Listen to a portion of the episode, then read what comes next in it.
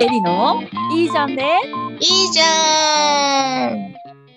この番組は世界のママが集まるオンラインカフェのセカママカフェから始まったカウンセラーのエリとイラストレーターのおーちゃんが世界中の子育てママをそのままでいいじゃんと応援する番組です。皆さんこんにちは。こんばんは。おはようございます。いかがお過ごしでしょうか？お元気ですか？さてエリさん。はい。今日もミニ質問がありますよ。ドッキリ これ突然来るんだもん本当にいつも何の前触れもなく打ち合わせもなく はい質問ですみたいなさてさてドキドキしちゃいますね。まあでもすごく簡単な質問です。はいはい。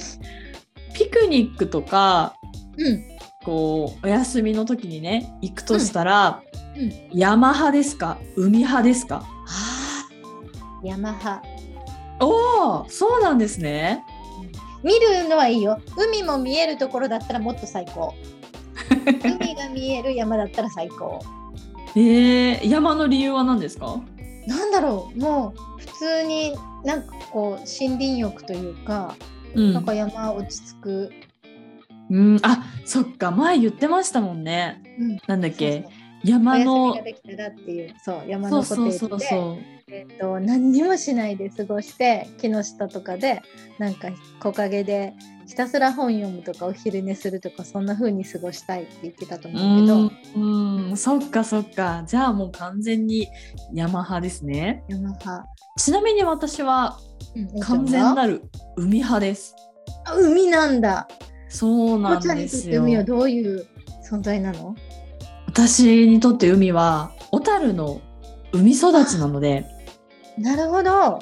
はい、もう毎朝うん。カーテンを開けると海が見える場所で育っていたので、でも休みになると父とあの兄たちと一緒に家から歩いて5分徒歩5分ぐらいで海に着いてたんですよ。そんな近いんだ。よ運河とか言うんじゃなくて本当に海が見えるそうですそうです。もう本当に目の前が海で。そうそう。だからその5分徒歩5分ぐらいの海に行って朝ザブンと泳いで唇真っ青になりながら寒い寒いって言いながらカップヌードルを食べていいね。いいですね。それで帰ってくるっていうのが夏の思い出なので。そうなんだ海にね行きたいですね。本当。今内陸に住んでて全く海が見えない場所なのでということでエリさんは山派私は海派と見事に分かれましたね。わかりましたね。皆さんはどうなんだろう？山派海派？ね。山派ですか？海派ですか？ぜひぜひ教えてくだねさい、なんかなんでっていうのもうんね、ね聞い添えてコメントいただけたらすごい嬉しい。では今日のテーマに行きましょうか。はーい。今日のテーマは子供をやる気にする言葉、なくす言葉です。子供の声かけってうん。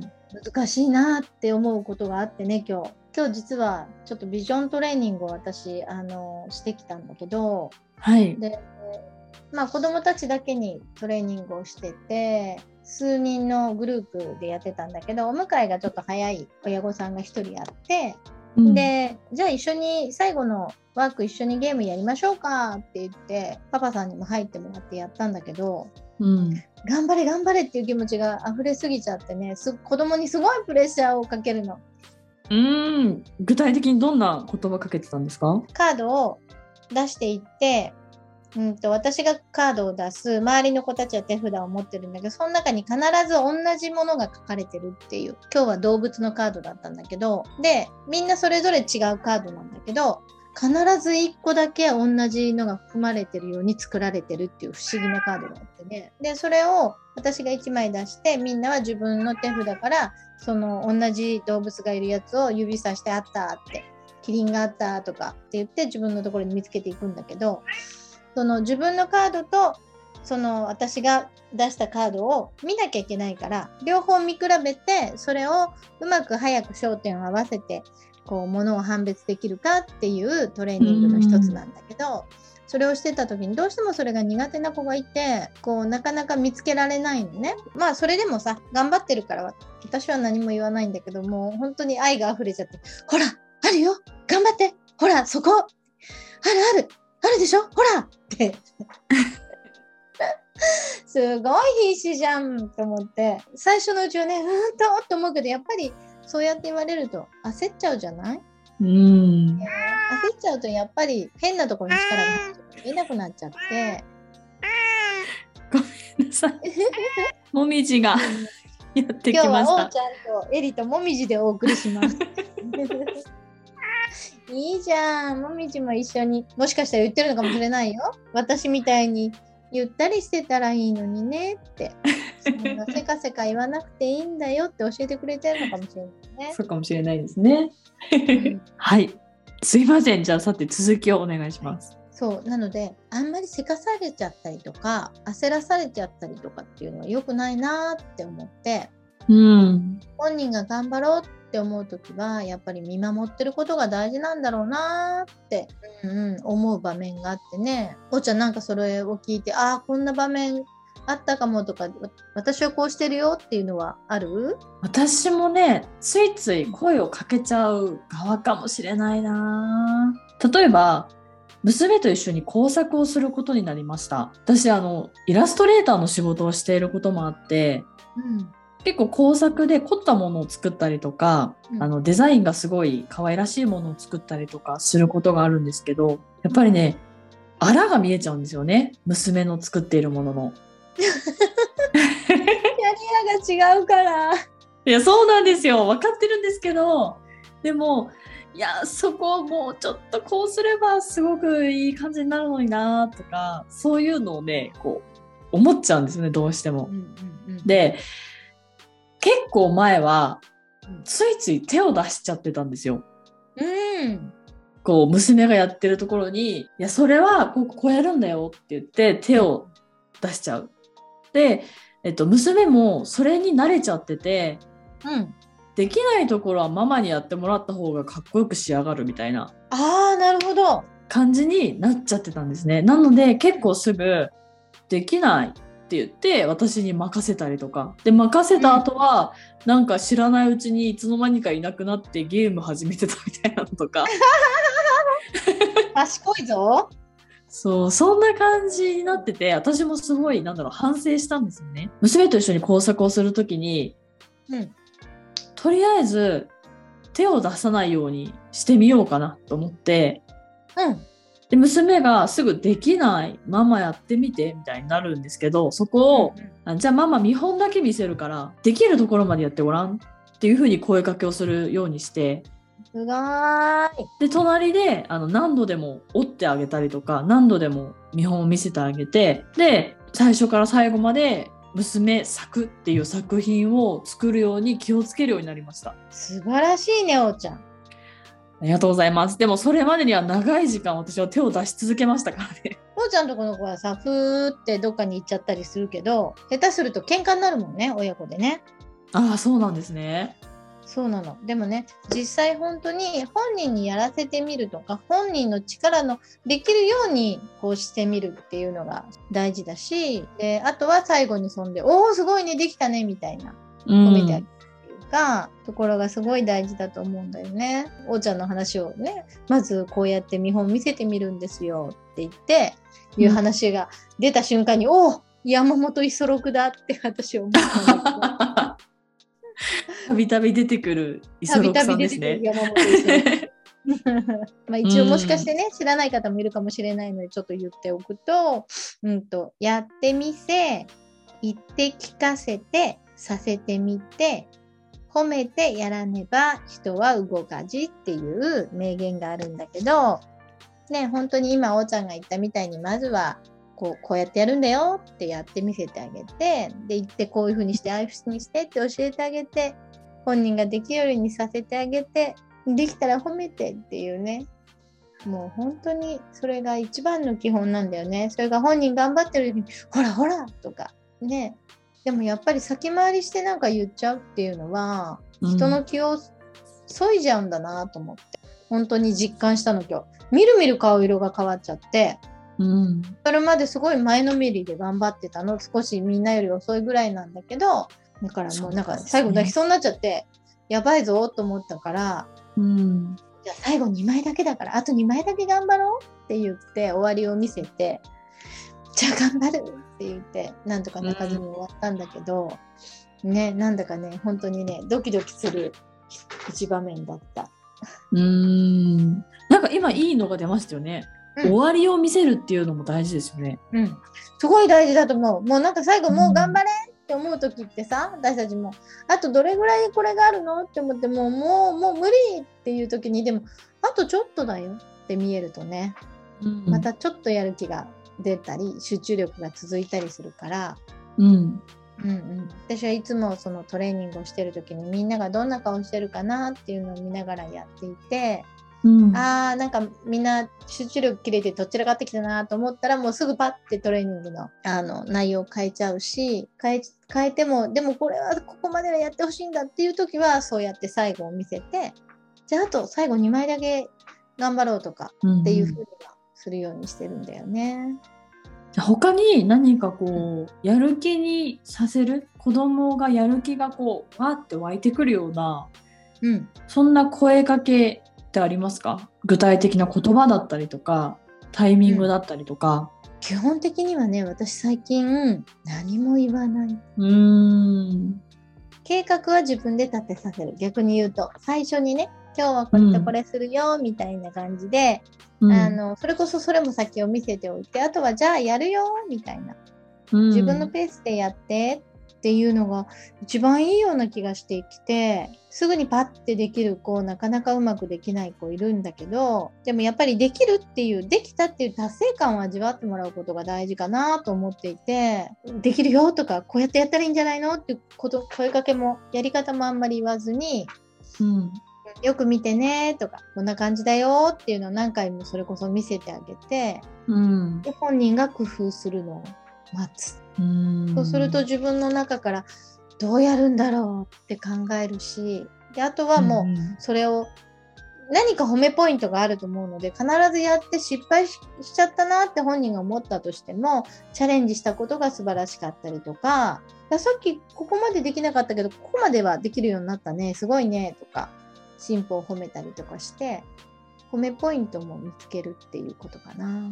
そう褒めるっていうのが結構苦手な方とかもいらっしゃると思うんですけど、うん私もその褒めポイントが全然見当たらないものって時々あるじゃないですか。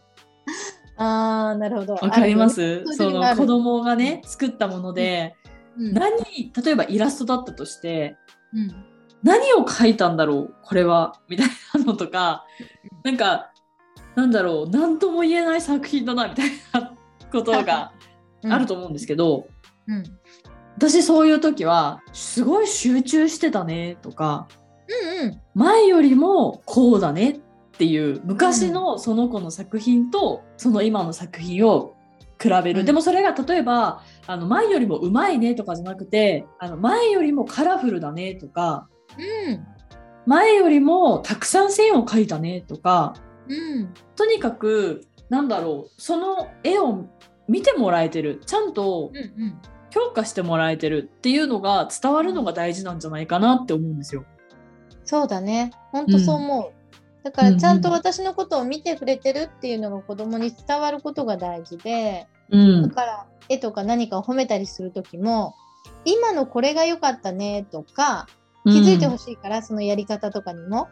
あとは、どうやって工夫したのって逆に聞いてみるとか、うん。これどうやって工夫して書いたのって言うと、あ、こんな風とか、うん、子供って自分の意見を聞いてもらえたりとかするのってすごく喜ぶので、うん。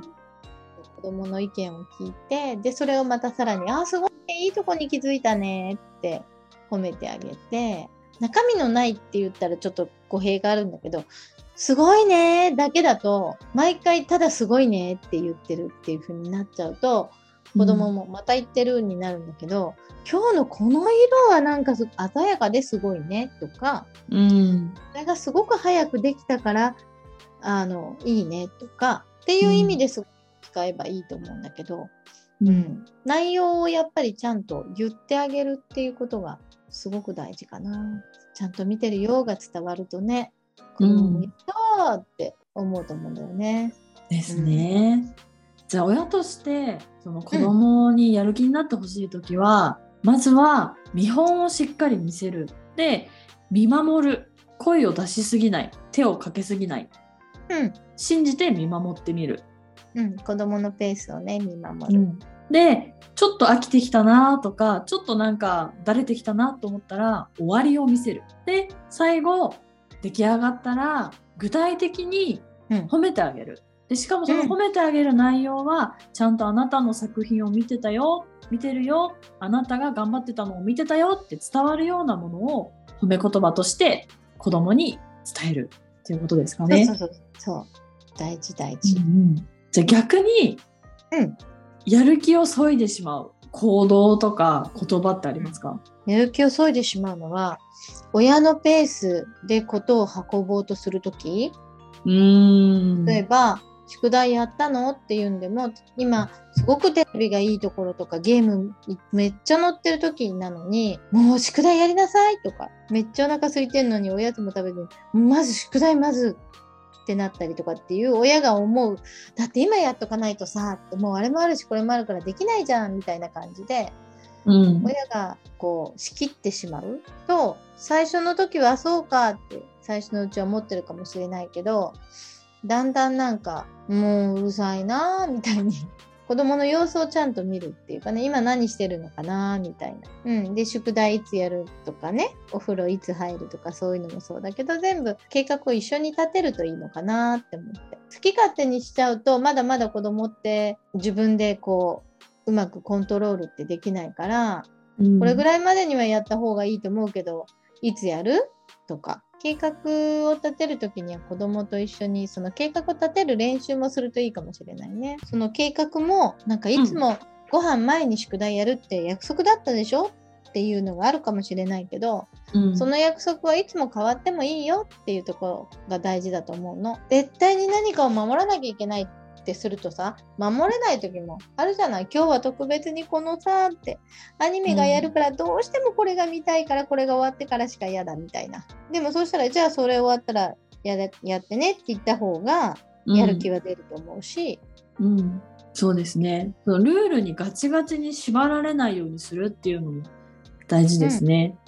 そうそそのルールがベースにあるけれども、それはフレキシブルに動かせるよっていうのがう。あった、ら子供も安心できるしうん、焦らなくていいしうん。焦りってどうしても失敗を生むじゃないですか。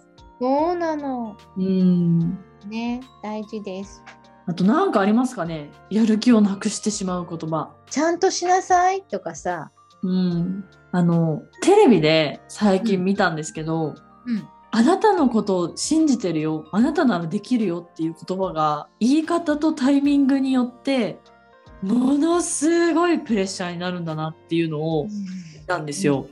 うん、で、うん、とその言葉あなたを信じてるよとかなあなただったらできるよっていう言葉を言葉って使い方によってはやる気にする言葉じゃないですか。うん、あなたがだったらできるからね信じて見守ってるよって言って離れることができたらうん、それは子供があちゃんと親は見てくれてるんだな信じてくれてるんだなじゃあ頑張ろうっていう風にうん。やる気にさせたりもするけど、うん、大丈夫。あなただったら絶対にできる。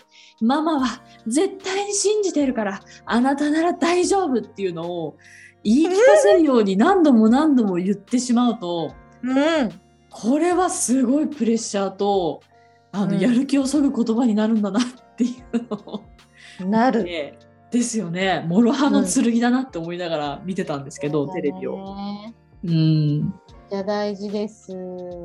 ねえタイミングと言い方と距離を置くっていうのすごく大事だなってそうそう。思いますね。ほんとほんと気をつけたいね。プレッシャーになっちゃうっていうのはね、一番悲しいよね。それが、うんその思いじゃないからね、私たちのね。そうなんですよね。ねなので、まあ、でもね、それってどうしたらいいかっていうと、子供の顔色、目を見てたらわかるじゃない。うん。なので、今日のね、その最初に言ってたパパさんも子供の後ろに座ってたから全然目とか表情見てなかったと思うんだよね。だからうまくいかなかったと思うけど、私は正面から彼女の目を見てたので、ああ、今なんかちょっとプレッシャー感じてるなとか、辛いなって思ってるなとかっていうのを、うん、感じ取れて、じゃあ、ちょっと切り替えてあげようっていうふうにしたりとかできたんだよね。なのでうん皆さんも、あの、こ声掛けをするときにね、遠くからね、なんとかかんとかって言ったりするんじゃなくて、お子さんの目を見てね、お話しすると、そういうのも防げるのでね、やってみてください。じゃあ今日はそんな感じですかね。はい。いいじゃんでいいじゃんでは皆さんからのお便りを募集しています。番組のご感想、お悩み相談やコーナーへのお便りもお待ちしています。お便りフォームは概要欄に載せていますので、どしどしお寄せくださいね。お待ちしております。はい。では皆さん、今日も聞いていただいてありがとうございました。またねありがとうございます。はい、皆さんまたね